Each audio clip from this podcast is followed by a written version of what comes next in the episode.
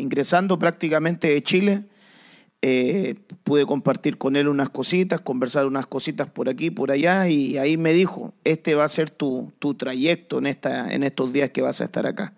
Y cuando vi que me tocaba venir acá, me alegré porque no venía hace muchos años acá.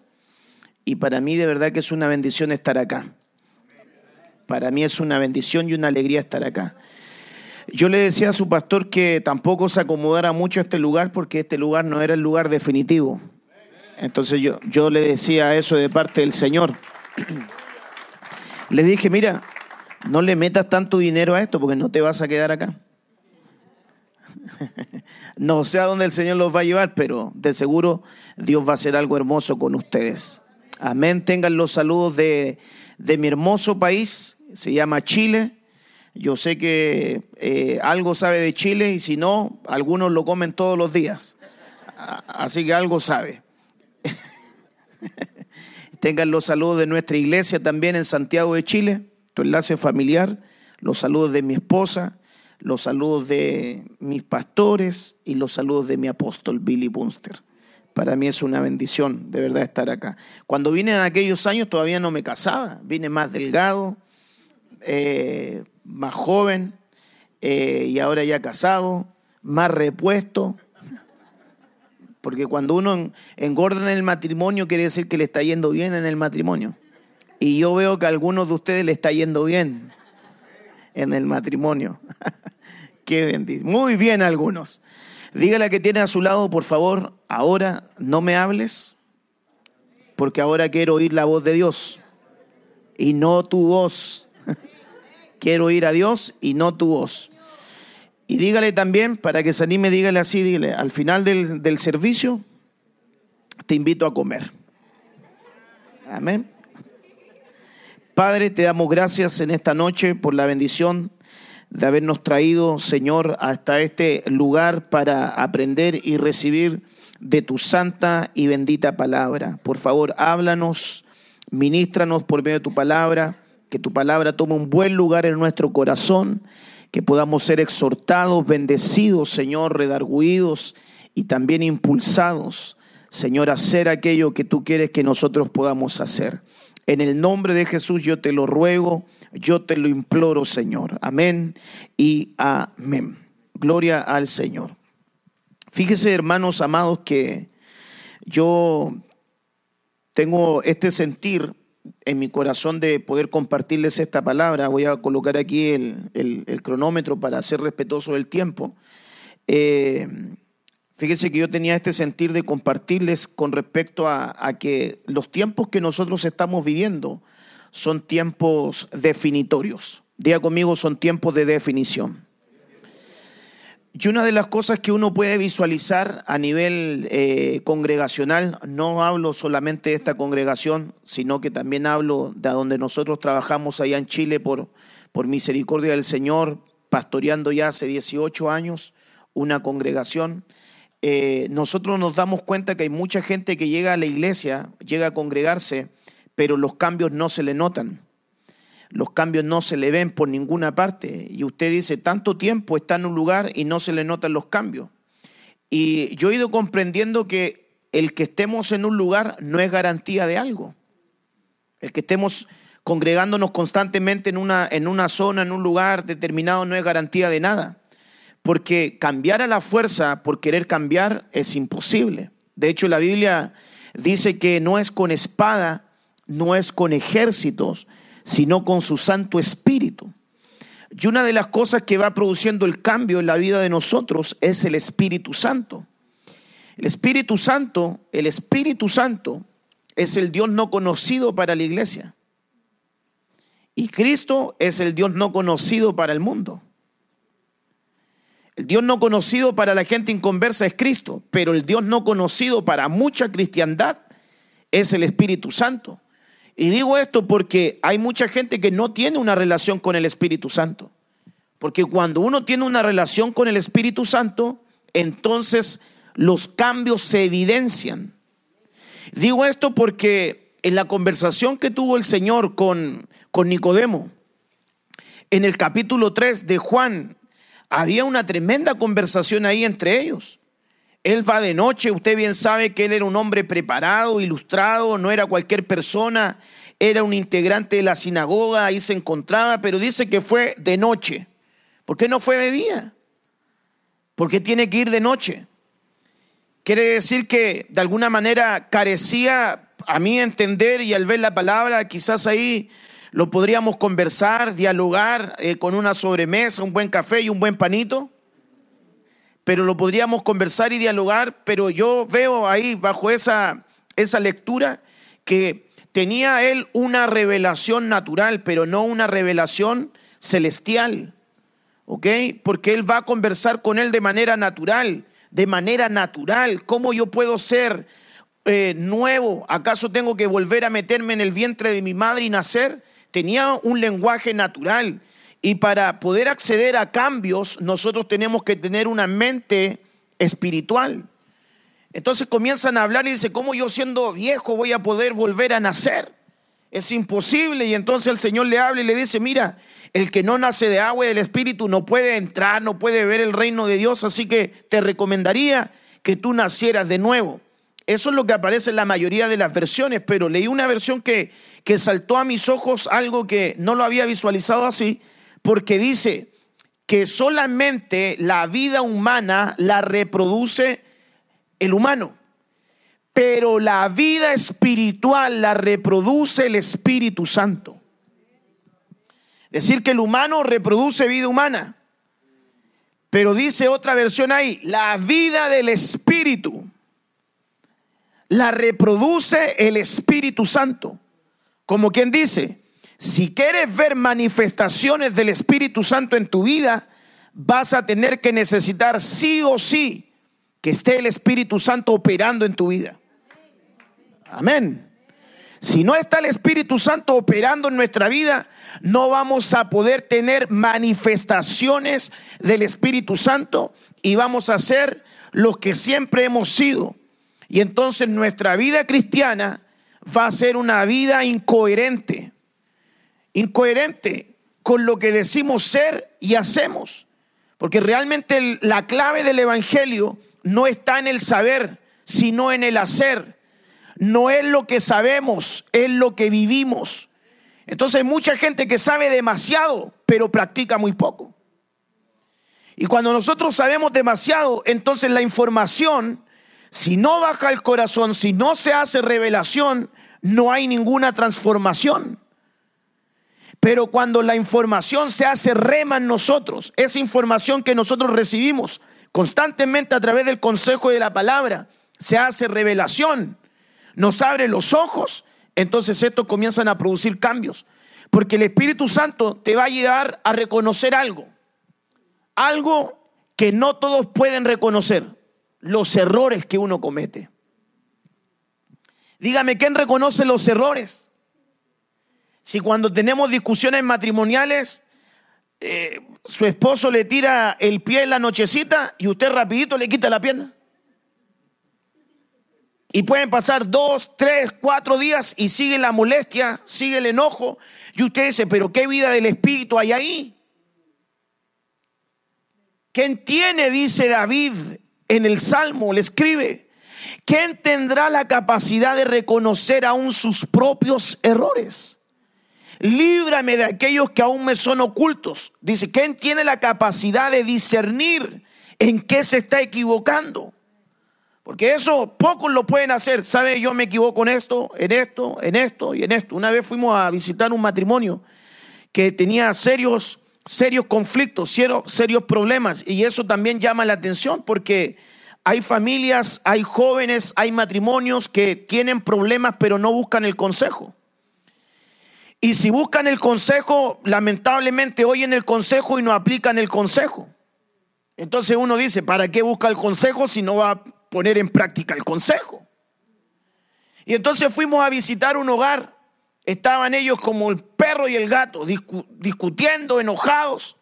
Y cuando estábamos hablando con ellos, le preguntamos al hermano, por favor, tú podrías mencionarnos qué crees tú que, que el matrimonio ha fallado y, y tú podrías analizar por qué están así como están. Entonces el hermano abrió su corazón Y el hermano comenzó a decir, mire pastor, yo creo que yo he cometido este error, este error, este error, este también lo he cometido, este también lo he cometido, y este acá, y este acá. Y yo decía, Dios mío, le faltan dedos al hermano de tanto error que él reconocía, pero porque él estaba abriendo su corazón, porque para reconocer errores hay que ser valiente. Y cuando terminó el turno del hermano de reconocer sus errores, le preguntamos a la hermana, hermanita, ¿y usted en qué cree que se ha equivocado? ¿Cuál cree que es su error? Y entonces ella dice, mire pastor, en un solo error yo he tenido en este matrimonio. Ya llamó la atención cuando ella dice, un solo error he tenido en este matrimonio. ¿Y cuál es su error? Haberlo amado demasiado. Ese es el error de ella.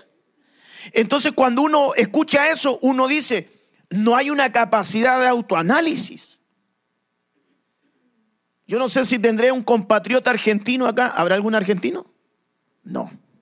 Bueno, entonces puedo murmurar tranquilo de ellos. Porque cuando me preguntan, ¿y cómo se llevan con, los argentinos? Como judíos y como con samaritanos. Los argentinos dicen que para bailar el tango, el tango es el baile típico de ellos. Se necesitan dos. Entonces cuando fuimos a ver este matrimonio, el hermano reconociendo todos sus errores porque él quería ir al cambio. Pero ella no tenía la capacidad de reconocer sus errores porque ¿quién entenderá sus propios errores? Alguien que está dejando que la vida del Espíritu y que el Espíritu Santo le vaya haciendo notar, en esto tienes que cambiar, tu carácter tiene que trabajar en esto, tu vida tiene que corregir esto. Necesitamos trabajar en esta área en nuestro matrimonio. Necesitamos corregir estas áreas como oveja. Necesitamos cambiar estos aspectos de nuestra vida. Y cuando nosotros vemos ese escenario, entonces mucha gente no quiere acceder, no quiere acceder a entregar áreas de su vida para que Dios vaya extirpando, cortando, para que el Señor vaya corrigiéndonos. Entonces cuando yo veo esto, hermano, es imposible tener una vida en el Espíritu si no dejamos que el Espíritu Santo trabaje en nosotros. Dígale que tiene a su lado, tienes que dejar que el Espíritu Santo trabaje en tu vida. No van a haber cambios a menos que no tengas revelación de la palabra en tu vida. Porque la palabra te va a hacer notar ¿En qué tienes que cambiar? Vamos, vamos clarito con la idea, ¿verdad? Y digo esto porque eso usted lo ve en la Biblia. Por eso yo vuelvo a la carga con lo que dije al principio. Estar en un lugar no es garantía de nada.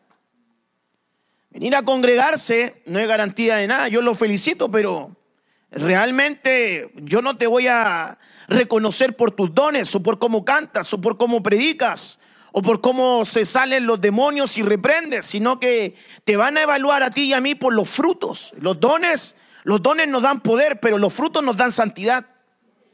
Los dones son visibles, nos dan reconocimiento y aplausos, pero los frutos nos dan consagración y santidad. Y el Señor dice, a ese árbol lo vas a conocer por su fruto. A esa congregación la vamos a conocer por su fruto, a ese matrimonio por su fruto.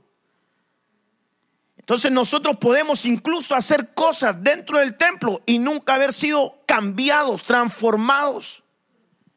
Ahora, convengamos que hay ambientes espirituales que nos cambian y nos transforman. Si no le podemos preguntar a, a Saúl, que él no era profeta, pero cuando entró en esa atmósfera espiritual, la atmósfera lo abrazó y terminó profetizando. Pero usted puede hacer cosas y nunca haber tenido un encuentro con el Señor. Ok, deme, deme una base para eso. Jeremías, capítulo 1, capítulo 2, capítulo 3, capítulo 4, capítulo 5, capítulo 6. 7, 8, 9, 10, capítulo 11, capítulo 12, capítulo 13, capítulo 14, capítulo 15, Dios le pone una pausa, le dice, si te convirtieras delante de mí estarás. Si te arrepintieras, serás como mi boca. Y uno se pregunta, ¿y qué pasó de los, de de los 15 para atrás? quiere decir que ofició como profeta, habló como un profeta, se movió como un profeta, pero era alguien que estaba haciendo algo, pero que no se había convertido, que no se había arrepentido. Y si no se había convertido y no se había arrepentido, quiere decir que no se le veían los cambios. Entonces nosotros podemos estar haciendo cosas sin tener un encuentro real con el Señor. Por eso es que yo le digo a los padres que están acá presentes y a los que nos ven por las redes hoy, no puedes descansar en solamente traer a tu muchachito al templo y decir, ya la hice, con traerlo acá. Sino que debes pedirle al Señor que el Dios que tú tienes sea el Dios de ellos. Y que ellos tengan un encuentro con el Dios que tú encontraste un día. Pero vuelvo a la carga, ya le voy a leer unos versículos. Años no es garantía de algo. Yo me he cruzado con gente que dice 20 años en el Evangelio, pero sigue siendo grosero. 20 años sirviendo al Señor, pero cuando su esposa le habla, es irrespetuoso, se para y la deja hablando sola. 30 años pastor sirviendo al Señor, pero todavía tira portazos en la casa. 20 años sirviendo al Señor, pero cuando el hermano le dice que no se estaciona ahí, que se estaciona acá, se molesta. Entonces uno dice, ¿cuál es el cambio y la vida del Espíritu? Es como cuando uno le pregunta a un matrimonio, ¿cuántos años de matrimonio lleva? 25, 30 años, y lo dicen con orgullo. Ok, 25, 30 años, excelente. Pero ¿cómo han sido? 20 años así, bien vividos, sin mentiras, sin engaños, sin clavos. O 25 años sufriendo. Entonces dígale que tiene a su lado, lo que necesitamos, dígale por favor, participe conmigo y dígale, lo que necesitamos es que el Espíritu Santo intervenga en nuestra vida. Que el Espíritu Santo intervenga en mi vida como esposo. Yo quiero que Él intervenga en mi vida como esposo. No sé los esposos que están acá, no es reunión de matrimonio, pero... Porque si el Espíritu Santo interviene en la vida mía, mi esposa va a ser feliz.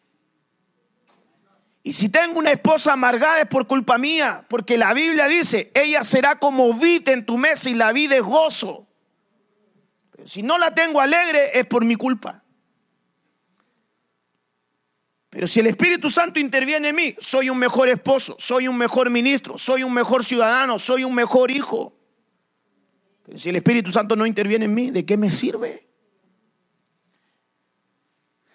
yo creo que el Espíritu Santo en este tiempo necesita intervenir en nuestra vida. El que quiere agradar a Dios tendrá que tener una naturaleza divina. El que quiere agradar a Dios en este tiempo tendrá que tener una naturaleza divina. Entonces veamos algunos versículos. La Biblia dice en el libro del profeta Isaías, en el año de la muerte del rey Usías, vi yo al Señor sentado sobre un trono alto y sublime y la orla de su manto llenaba el templo. Y como dice, en el año de la muerte del rey Usías, vi yo al Señor sentado en su trono alto y sublime. Aquí está hablando Isaías. Pero aquí tenemos el mismo escenario el mismo escenario de Jeremías. ¿Quién era Isaías? Sino un profeta. Y ya dijimos que Jeremías pasaron 15 capítulos de su vida y no se le notaba el, el arrepentimiento, el convertimiento. Pero acá nosotros vemos lo mismo en Isaías. ¿Cuándo pudo ver al Señor él? Según la lectura. hasta que murió Ken. Ok, ahí recién pudo ver y pregunto, ¿quién era Usías? Sino un rey leproso. Ok, Entonces yo puedo ver aquí en la palabra, yo puedo ver en la palabra que este no tenía un cambio en su mirada porque no había muerto la cobertura de lepra que tenía. Cuando murió la cobertura de lepra que tenía, sus ojos fueron abiertos. Y entonces recién él puede decir, ahora sí veo al Señor, porque murió la lepra que me cubría, porque era el rey en ese momento, era la, autoridad, era una cobertura de autoridad. Entonces él dice, cuando ya esa cobertura no está, cuando muere la lepra, tengo la capacidad de ver. Y la lepra para nosotros es pecado. Entonces cuando la lepra no muere en tu vida, no tienes la capacidad de ver. No tienes la capacidad de visualizar cosas que de repente están delante de tus ojos y no las miras o no te das cuenta de lo que está sucediendo, porque la lepra lo que hace es volverte insensible, tener el corazón duro y de esa manera uno no percibe. Déjeme ir un poquito más allá. ¿Por qué el que está engañando a su esposa no puede percibir el daño que puede provocar con ese engaño? Porque esa lepra lo mantiene con los ojos cerrados, entonces no se da cuenta el daño que puede provocar. ¿Cuándo se da cuenta? Cuando ya el daño está provocado, ahí se le quita la venda y dice, ah, el error grande que cometí, luego de esto me doy cuenta de la destrucción que voy a, a tener. Pero antes, ¿por qué no se dio cuenta? Porque la lepra lo tenía cegado. Que tiene mal carácter no se da cuenta y entonces operan sus escalas de ira, de enojo, de amargura, de gritería, de maledicencia. No se da cuenta. La lepra no le permite ver porque mire que una de las, de las características de la lepra es corazón duro. Y cuando usted va a la palabra y busca corazón duro, es corazón no circuncidado. Y cuando alguien no tiene el corazón circuncidado, por lo menos tiene cuatro características. No tiene la capacidad de ver, no tiene la capacidad de sentir, no tiene la capacidad de percibir y no tiene la capacidad de discernir. Entonces cuando la lepra está operando en la vida de alguien, no tiene la capacidad de ver. Y entonces él dice, cuando murió la lepra, pude ver al Señor. Y es que hay gente no, no, no hablo solamente de usted, o, sí, porque ¿a quién más le vine a predicar? Aquí puede haber gente que no tiene la capacidad de ver. ¿Qué tiene Dios para tu, tu, tu casa, tu matrimonio, tu familia en este año? ¿Te has preguntado qué tiene Dios para tu casa? La capacidad de ver, de sentir, de percibir. Yo, yo percibo que Dios quiere hacer algo en mi vida. Yo siento que Dios quiere hacer algo en mi matrimonio, en mi familia, con mis hijos. Yo lo percibo de esa forma. Yo siento que algo del Espíritu se va a provocar en mí. Yo quiero que a la manera de como Eliseo le habló al criado, mis ojos sean abiertos para ver el mundo espiritual y lo que Dios tiene reservado para mí. Pero ¿cómo Dios nos puede abrir los ojos si no a través de un encuentro divino a la manera de Agar cuando estaba en el desierto y entonces vino un ángel en un encuentro divino y le abrió los ojos y había una bendición de un pozo delante de ella? Y yo le pido al Espíritu Santo que te abra los ojos para que puedas ver, sentir, percibir, discernir lo que el Espíritu Santo tiene para ustedes. Si usted se conecta a la voluntad de Dios y al propósito de Dios, al diseño de Dios, hay cosas que Dios va a desatar sobre tu casa. Hay cosas que Dios va a desatar sobre tu casa. Que alguien diga amén a eso. Hay cosas que Dios va a desatar sobre tu casa. Pero para eso allá hay familias que se tienen que alinear a la voluntad de Dios y decirle, Dios, mata al rey leproso en mi vida porque queremos ver lo que tú tienes para nosotros. Pero si no hay un matrimonio que diga que, que muera el rey, Usías en ello, no va a poder ver. No va a poder ver. Por eso es que hay gente que está cegada por la lepra. Hermano y gente ciega, nosotros hemos encontrado en el Evangelio un montón de veces. Que no se da cuenta la realidad Jóvenes que no se dan cuenta del daño que le están provocando a los padres. Jóvenes que no, no perciben el dolor que le están provocando a sus padres con, con sus actitudes, con su manera de vivir, que no sienten el dolor de ellos, que no perciben y entonces malgastan su vida y no perciben y, y, entran en un estado de rebeldía y no se dan cuenta. Es porque el Espíritu Santo tiene que matar al rey Usías en ti para que puedas ver y cuando el Espíritu Santo nos quita la venda de los ojos, todo esto me estaba perdiendo. A mí me preocupa cuando hay gente que no valora su casa o su familia y piensa que la familia del resto es mejor que la que Dios te regaló.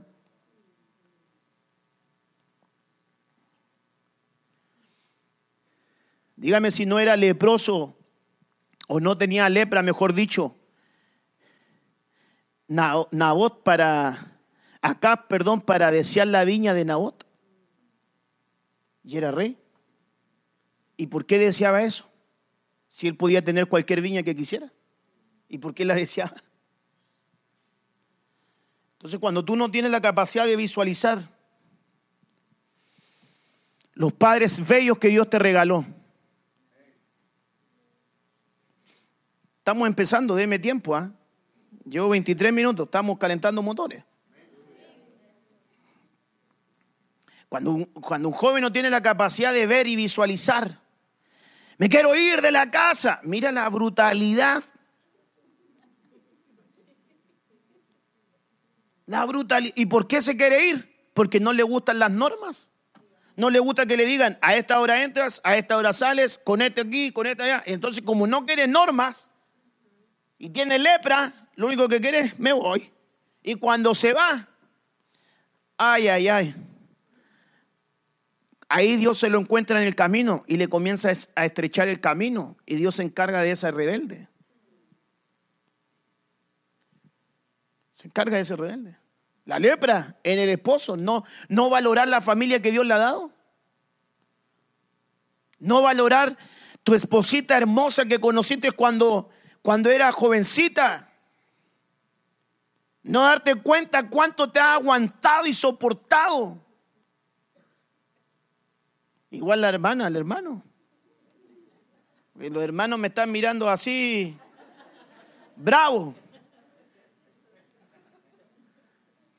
Pero la, la, valoración, el ver, en algunos está crítico. Porque cuando uno tiene los ojos vendados, no tiene la capacidad de contemplar entonces no, no disfruta lo que Dios le da. La iglesia que Dios le da. Los pastores que Dios le ha dado. No tiene la capacidad de valorar lo que Dios le regaló. Porque no tiene la capacidad de ver. Todos los días, por ejemplo, tienes tu pastor acá o que te predica. Pero como no lo ves, entonces viene otro viene el apóstol, viene el profeta, viene el ministro, ahí sí, wow, qué tremendo y todo, y lo tiene él todo el año. Cuando uno tiene los ojos abiertos, comienza a valorar lo que Dios te dio. Me estoy dando a entender, comienza a apreciar y a cuidar lo que Dios te ha regalado. Eso es lo mismo a nivel familiar. Entonces este Isaías tiene que entrar en un proceso de cambio y el cambio para él comenzó acá acá. Quiero ver. Pero para poder ver lo que Dios tiene para mí, necesito que muera la lepra a mí. Entonces comencé a ver algunos versículos que tienen que ver con esto. Estando él en Betania sentado a la mesa en casa de Simón, recordamos que cuando muere la lepra, él puede ver. Vino una mujer con un frasco de alabastro de perfume muy costoso de nardo puro, lo rompió y derramó sobre la cabeza de Jesús este perfume.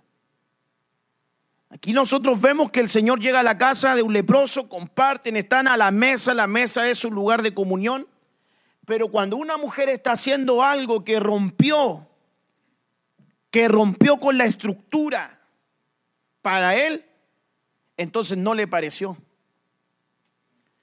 Me da la idea que no le pareció porque él nunca había entrado a ese nivel de adoración tan profundo como entró aquella mujer.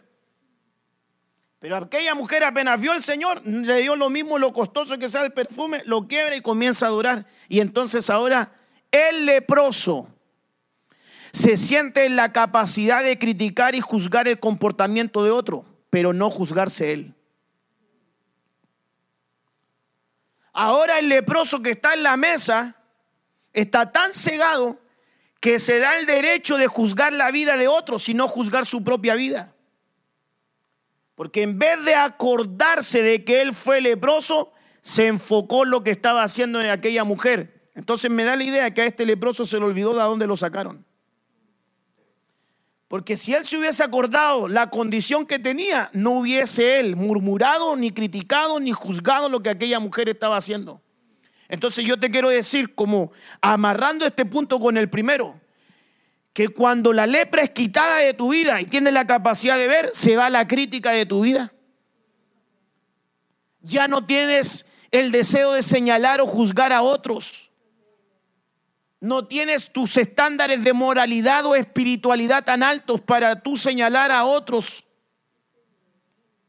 sino que tú te acuerdas de dónde Dios te sacó lo que hizo contigo y entonces ahora ves que otro está pasando por una situación, simplemente tú dices, ese es el proceso que a esta familia, a este hermano, a esta hermana le tocó vivir. No voy a juzgar su vida. Pero nosotros nos sentimos con el derecho de juzgar la vida de otros. Porque hay gente que no vuelve a las iglesias. Qué bueno que volviste, menos mal que apareciste. Se te ocurrió volver, te acordaste de dónde estaba la dirección de la iglesia. Pero no te dice la Biblia que cuando vosotros sorprendáis a algún hermano en alguna falta, ustedes que son espirituales, restaurarle con espíritu de mansedumbre, considerándose a sí mismo. Pero ¿qué hace? ¿Qué hace la religión? ¿Qué hace la religión? Establecer culpabilidad en la vida de una persona. Por eso es que cuando salgas a evangelizar, no vayas a llevar culpabilidad, sino que lleva amor, lleva la gracia, no la condenación, no la culpabilidad, sino el amor de Dios, el amor de Cristo a las personas. Nosotros juzgamos sin saber. ¿Cuántas veces la gente va a juzgar a un pastor? ¿Cómo vive el pastor? Pero ¿sabe el proceso que tuvo que tener el pastor? No hablo por ti, hablo por mí. Hablo por otros que están en Albania, en Rusia, acá no. Mira el pastor. Pero se olvidan del proceso que tuvo que vivir el pastor, pero ahora tienen la capacidad de criticar, de juzgar. Déjeme ir un poquito más allá, como, como sé que algunos de ustedes comen taco y les gusta el chile. Entonces déjeme poner un poquito más de chilito a esto y salsita para que sea más picosito. Yo no sé por qué compraron esto hicieron esto en la iglesia y no sé, no me parece. Critica pero no diezma. Juzga algo que se hace pero ni ofrenda. Pero se siente en el derecho, pero ¿por qué pintaron así? ¿Y por qué botaron esa pared así? ¿Y por qué compraron ese teclado así? Pero dicen, no picha ni cacha, ¿sí? Ni lo uno ni lo otro. Pero nosotros juzgamos, criticamos.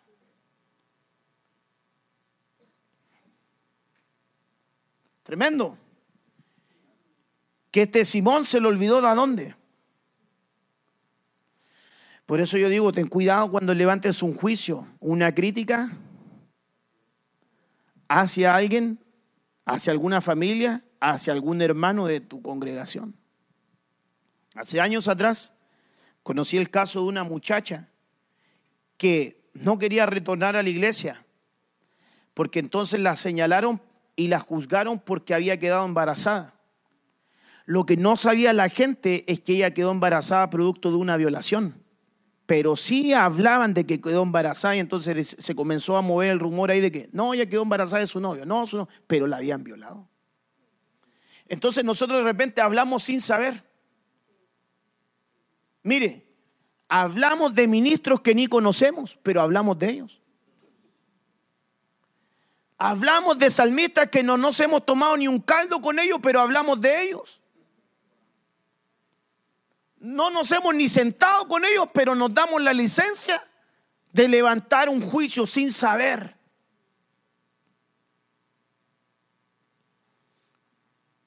Esta es la lepra. Te rodea un ambiente de crítica. Te rodea un ambiente de señalar a otro. Sigo otro poquito. Pero cuando la nube se retiró sobre la tienda, he aquí que Miriam estaba. Entonces ya vemos que cuando murió la lepra en Isaías, él pudo ver. Entonces vemos que cuando murió Isaías, se fue la lepra. cuando murió Usías, se fue la lepra. Ya no comencé, eh, ya dejé de juzgar, dejé de criticar. Cuando muere la lepra en mí, dejo de hacer comentarios inapropiados, porque criticar y juzgar es una cosa y los comentarios inapropiados son otra cosa. Miriam, en este pasaje de la escritura le cayó la lepra porque habló de su hermano. Entonces te quiero decir algo y dejar esto en tu corazón. El peligro de la unción es la familiaridad cuando tú te sientes de igual a igual con aquel que es tu autoridad. Entonces ella se sentía en el derecho de hablar de Moisés porque era su hermano, pero perdió de vista que era su líder.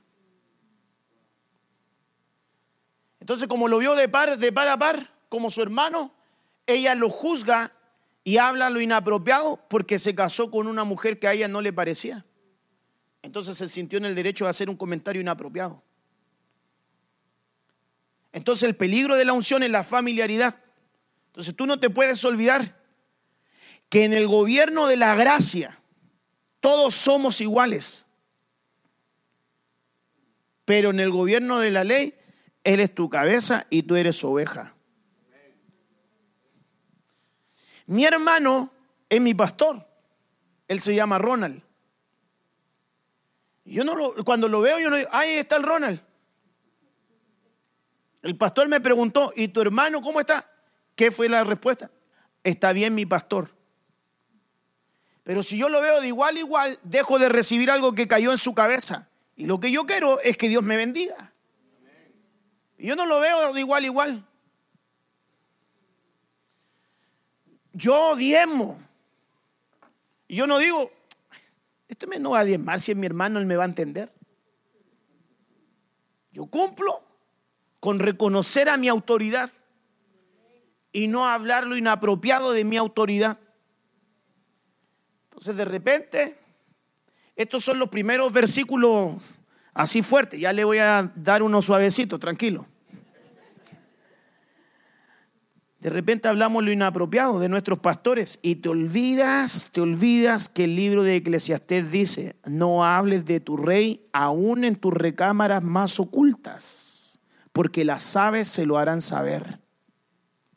Entonces hay gente que dice, te voy a invitar a un, a un asado a mi casa. Y de repente cuando están en la mesa compartiendo el asadito, el arrocito, ahí comienza a salir un tema de la iglesia y salen los pastores al baile.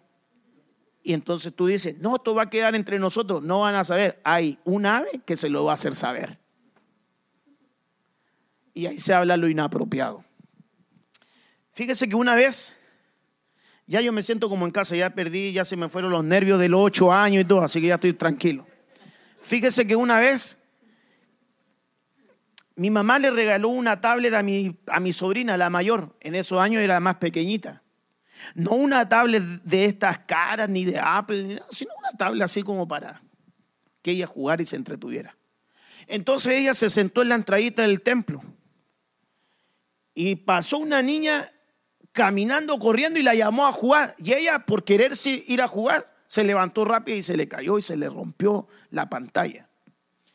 Pero un hermano pasó con lepra hizo un comentario inapropiado y entonces dice, el pastor en eso se gasta mis diezmos. Pero mi sobrina oyó. Mi sobrina oyó. Entonces se lo dijo a mi hermano. Mi hermano, que es mi pastor, es más calmado que yo. Déjeme ministrarme un poquito. Yo soy más impulsivo, arrebatado. Si yo tengo la espada, le saco la espada y le corto la oreja. Él se la toma y se la pega. Ok, ya le di mi perfil. y entonces, para que él se moleste, es porque algo tiene que haberle pegado. Y entonces, primera vez en mi vida que yo veía a mi hermano que se le y entonces vi, iba a predicar, imagínate, un ministro predicando enojado. Se paró del escritorio y entonces yo le dije, ¿para dónde vas? Voy a hablar con el hermano. Y salió bien enojado. Iba bajando la, escalera para ir al salón y de repente lo vi que a mitad de escalera se quedó quieto y se devolvió. Cuando se devolvió, entró a la oficina, cerró la puerta y llorando lo vi que se arrodilló en el sofá y comenzó a orar fue a predicar, predicó normal, subió cuando estábamos comiendo, estaba bien callado él, ¿eh? estábamos comiendo y me dice, ¿sabes? Cuando iba bajando, el Espíritu Santo me habló y me dijo, ¿para dónde vas con esa ira? No sabes que la ira del hombre no obra la justicia de Dios. Y el Espíritu Santo le dijo, no te vayas a defender, deja que yo te defienda. Entonces eso pasó. Al pasar el tiempo, el hermano en una santa cena, antes de tomar una santa cena, yo estaba al lado de él y se le acercó y le dice, pastor, quiero decirte algo. Y mi hermano ya se le había ido el rencor y todo, ya se le había olvidado. Sabes que hace tiempo atrás yo hice un comentario a la manera de Miriam, inapropiado. Hice este comentario. Y mi hermano dice, no te preocupes, hijo, está, está todo bien, tranquilo. Pero de repente hacemos comentarios inapropiados. Mire, todos tienen derecho de manejar su buen auto, pero el pastor no, porque si lo hacemos somos sinvergüenza.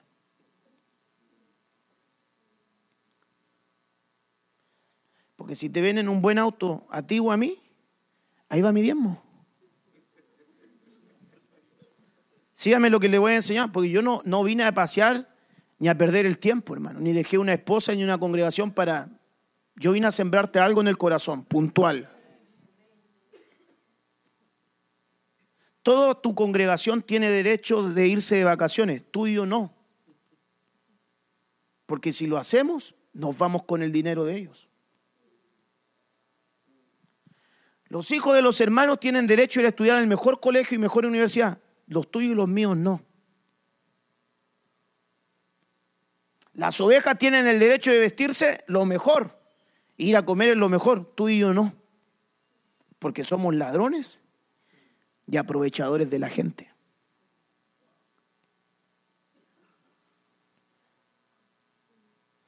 ¿Me va siguiendo? Va a llegar un día un matrimonio que cayó en adulterio. Te van a decir, pastor, caímos en una falta, por favor restaura, me ayuda. Te vas a sentar horas con ellos, los vas a restaurar. Pero en la primera situación lo más probable es que se vayan. Pero ni Dios lo que era, tú y yo caemos en adulterio, la gente no nos va a restaurar. Dígame si eso no es injusto para un pastor. Dígame si no es injusto. Yo no los veía hace ocho años. Tú me dijiste cuando conociste a mi hijo era más chiquitito, ahora se ve bien, grande. Pero dígame si no es injusto para un hijo o un pastor recibir comentarios inapropiados de la gente. ¿Tuviste culpa de nacer en la casa de un pastor? Pregunto, te pregunto, ¿cuál es tu nombre? ¿Querías nacer en la casa de un pastor? Él no tenía idea que iba a llegar a una familia pastoral. No, porque cuando tus papás se casaron, tú estabas en la aljada como flecha, pero no sabías que ibas a llegar a esta familia y de repente te viste en medio de la silla, en medio de una alabanza y creciste así. Pero el comentario inapropiado puede alejar a un hijo de un pastor. Un comentario inapropiado tuyo puede alejar a una familia del rebaño.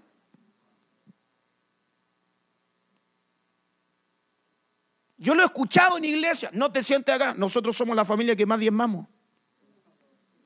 Yo lo he escuchado, hermano. Yo voy a cumplir casi 40 años, viajo de los 15 años, predico desde pequeñito. A mí no me van a decir que no lo he visto en la iglesia porque lo he visto, lo he escuchado. He escuchado cómo pastores se ofenden con otros, con comentarios inapropiados, menospreciando los rebaños de aquellos pastores que tienen 10, 20 ovejas, pero como ya se sienten algunos grandes, a la manera de Eliab menospreciando a David, ¿dónde dejaste tus pocas ovejas? Comentarios inapropiados. Lo he visto en iglesias cuando he ido a predicar y me han invitado a lugares. He ido subiendo al altar cuando digo un llamado y viene el, mero mero de la alabanza y le dice a la hermanita que no canta tan bien, bájate tú, yo voy a cantar porque ahora eh, eh, aquí el asunto se va a arreglar. Dígame si esos comentarios inapropiados nos, eh, nos edifican en algo. Pero eso qué es sino lepra. Entonces de repente la actitud de un egipcio está en el corazón de los hebreos, porque eran para los egipcios los pastores de Israel abominación. Y de repente hay hermanos que tienen el corazón todavía de un egipcio con sus comentarios. Pero eso es lepra. Entonces Dios dice, yo me voy a encargar de ella la voy a alejar del campamento. Entonces el que tiene lepra se pierde del campamento, de lo que ocurre en el campamento, de manifestaciones que están en el campamento dándose, de visitaciones de Dios que se dan en el campamento. Se pierde algo glorioso que se puede dar en el campamento. Cuando murió el rey Usías, ahí comenzó mi cambio. Ahí yo pude ver al Señor cuando murió la lepra. Mis ojos se abrieron. Cuando murió la lepra, dejé de juzgar y señalar a otros. Cuando murió la lepra, me guardé de hablar lo inapropiado. Mira el cambio tremendo cuando muere Usías. Regáleme unos minutos, ya voy terminando. Llevo 42. Si está el hermano en el teclado que me ayude, porque cuando lo veo, así digo, me tengo que apurar.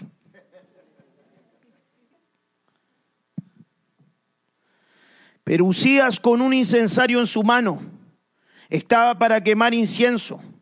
Se llenó de ira. Mientras estaba irado contra los sacerdotes, la lepra le brotó acá. La lepra le brotó ahí delante de los sacerdotes de la casa del Señor junto al altar del incienso. Pregunto, pregunto, pregunto. ¿Él como rey tenía que oficiar como sacerdote?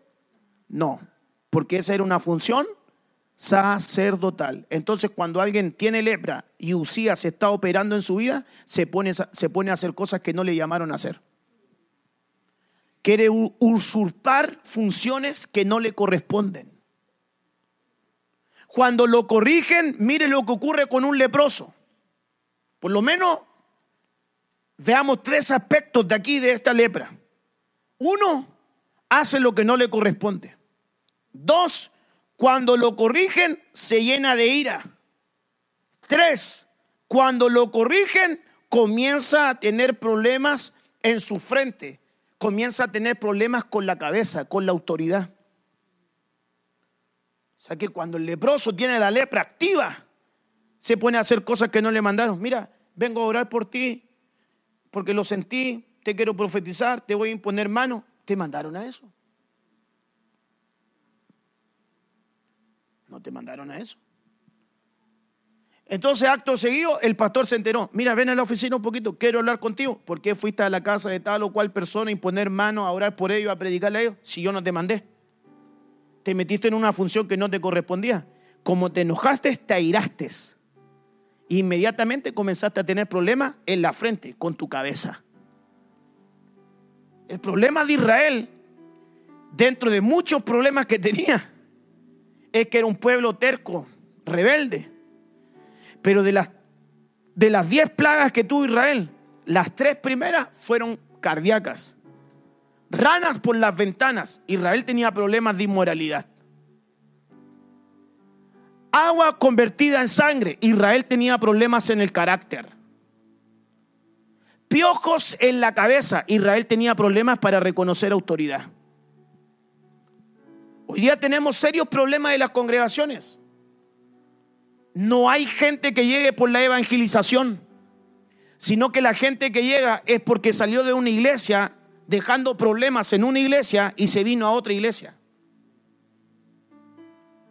Y cuando le preguntamos a esas personas por qué llegó a nuestra iglesia, ellos nos van a decirnos, ¿sabe qué? Nos vinimos por rebelde. Van a culpar a otros.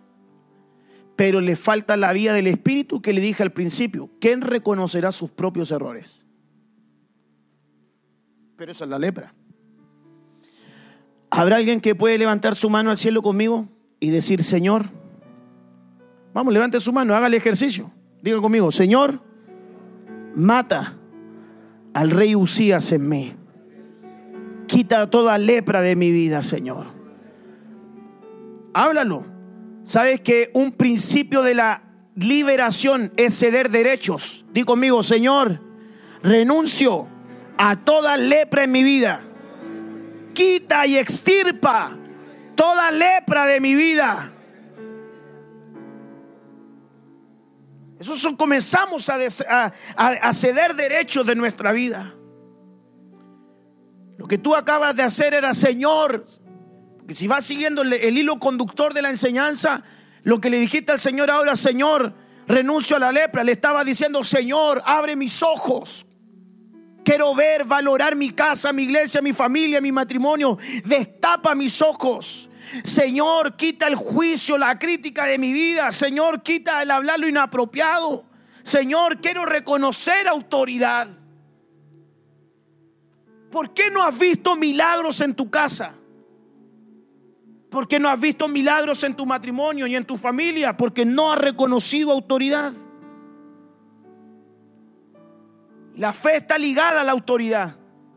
Sé que eres un hombre bajo autoridad. Yo tengo autoridad, tú la tienes, pero como tienes más, me pongo bajo tu autoridad. Tengo a alguien que está enfermo en casa. Di la palabra y el que está en casa será sano. ¿Por qué no vemos milagros en nuestra casa? Porque nos falta reconocer autoridad. Como no reconozco autoridad, hay bendiciones que no llegan a mi casa. Yo quiero que Dios bendiga mi casa. Yo quiero que Dios bendiga a tu familia. Gracias por su entusiasmo. Yo quiero que Dios bendiga tu hogar. Yo quiero que Dios bendiga tu hogar, tu matrimonio. Yo quiero que Dios prospere a tus hijos. Yo quiero que Dios prospere la obra de tus manos. Ese es el propósito, el deseo de Dios para tu vida. Pero para eso hay que matar a Usías. Yo siento del Espíritu que acá hay gente sentada que tiene lepra en su vida. ¿Sabe de qué quería hablarle yo? ¿Sabe lo que quería hablarle yo?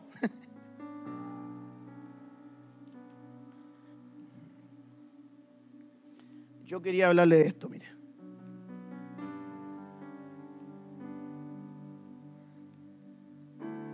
De eso quería hablarle yo. Pero cuando estaba ahí en la oficina, mientras hablaba un poquito con el pastor y todo, y empecé a, percibir algo del Espíritu, yo dije, no, no siento predicar eso de parte de Dios. No siento predicar eso de parte de Dios. Ya cerré mi Biblia, porque me faltan unos versículos, pero me voy a adelantar. Solamente le alcancé a dar tres versos de cuando él vio pero acto seguido, cuando murió Usías, ahora entonces ya Dios trató con sus ojos, pero ahora Dios trató con su boca y le pasó un carbón en su boca. Quiere decir que primero Dios le cambió su manera de ver y ahora Dios le cambió su manera de hablar. Y cuando yo veo esa en la Biblia, realmente el problema no estaba en su boca, sino que el problema estaba en el corazón, porque la Biblia dice que de la abundancia del corazón habla la boca. Quiere decir que entonces Dios comenzó a tratar con el corazón de Isaías. Y le dijo, te voy a cambiar. Te voy a cambiar tu manera de ver. Y ahora te voy a cambiar tu corazón, porque si cambio tu corazón, voy a cambiar tu manera de hablar y si cambia tu manera de hablar, va a cambiar tu manera de vivir. Porque tú eres lo que piensas y recibes lo que dices. Pero cuando le cambiaron los ojos y le cambiaron la boca, ahora le activaron los oídos. ¿A quién enviaré? Dios no le estaba hablando directamente a él, él estaba tranquilo, ya le habían cambiado los ojos, ya le habían tocado la boca y ahora dice, ¿a quién enviaré? Inmediatamente cuando le cambiaron su manera de ver, inmediatamente cuando le tocaron su boca, es decir, su corazón, se le activó el oído, envíame a mí. Y recién ahí pudo abrazar el diseño que Dios tenía para él. Aquí hay gente que tiene propósito. Aquí hay familias que tienen un diseño y no lo han podido abrazar porque no tienen la capacidad de ver no han cambiado su manera de hablar y como no ha ocurrido eso, no tienen la capacidad de oír lo que Dios quiere para ellos. ¿Qué vas a hacer con la palabra que Dios te trae? ¿Qué vas a hacer? ¿Qué vas a hacer con tu esposa? Va a decir, ¿vamos a caminar en la voluntad de Dios o vamos a seguir siendo los mismos? ¿Qué va a hacer el joven que me está oyendo acá? ¿Vas a seguir siendo el mismo rebelde cabezón? ¿O vas a dejar que Dios intervenga hoy en tu vida y va a decir, voy a aceptar el propósito de Dios para mi vida? ¿Qué va a hacer aquel que vino por primera vez, si es que vino por primera vez a una iglesia? O aquel que llegó y necesita reconciliarse, ¿qué va a hacer con esta palabra? Va a decir, yo necesito esa palabra. Yo quiero que Él me cambie el corazón, quiero que me cambie mi manera de ver, quiero que me cambie mi manera de oír. Te la puedes pasar toda la vida oyendo palabras, pero el punto no es ese, el punto es qué haces con lo que Dios te habló.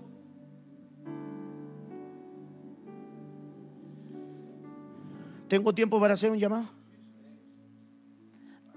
¿Alguien querrá venir al altar? Si usted necesita algo, que Dios salga ahí con su familia, usted, yo necesito, Señor. Yo necesito que tú hagas algo, Señor.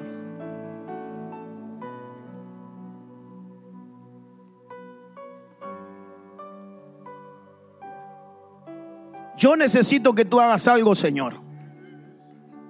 Yo necesito que tú hagas algo en mi vida, Señor. Me la he pasado años en la iglesia, pero los cambios no se ven. Hoy hay un llamado a los jóvenes porque Dios tiene propósitos con ellos. Dios tiene diseños gloriosos para esos jóvenes. Aquí donde estás en el altar, comienza a ceder tus derechos. Comienza a ceder tus derechos. Dile, oh, mata al rey Usías en mi vida.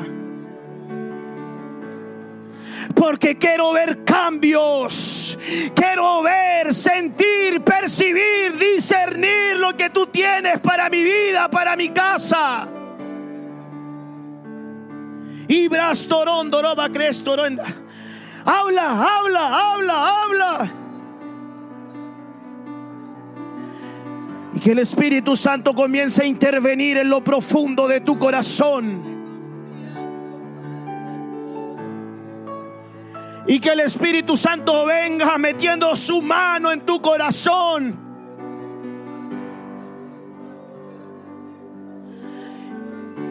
Y le pasaron un carbón encendido en la boca.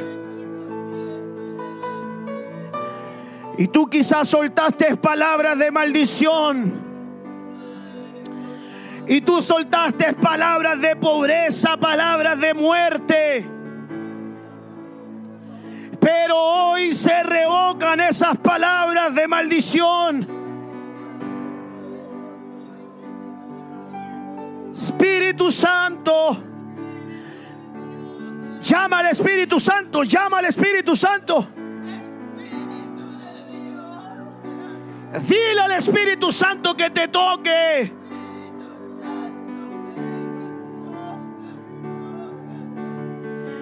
Dile al Espíritu Santo que te toque.